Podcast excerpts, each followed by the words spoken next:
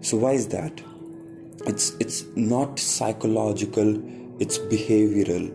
And I, I would say it's biological. So it happened in europe in 1500s when europeans were living between cattle and south africans were not living between cattle. And there was a big muscular disease called smallpox that happened all across the globe. South africans were like heavily affected from this disease but europeans were not and there is a reason why since Europeans were living in those cattle, living between those cattle and the sheep, they were able to adapt to that virus and they were able to bring resistance or immunity into their body that can fight the virus. And that's exactly the theory of pain is.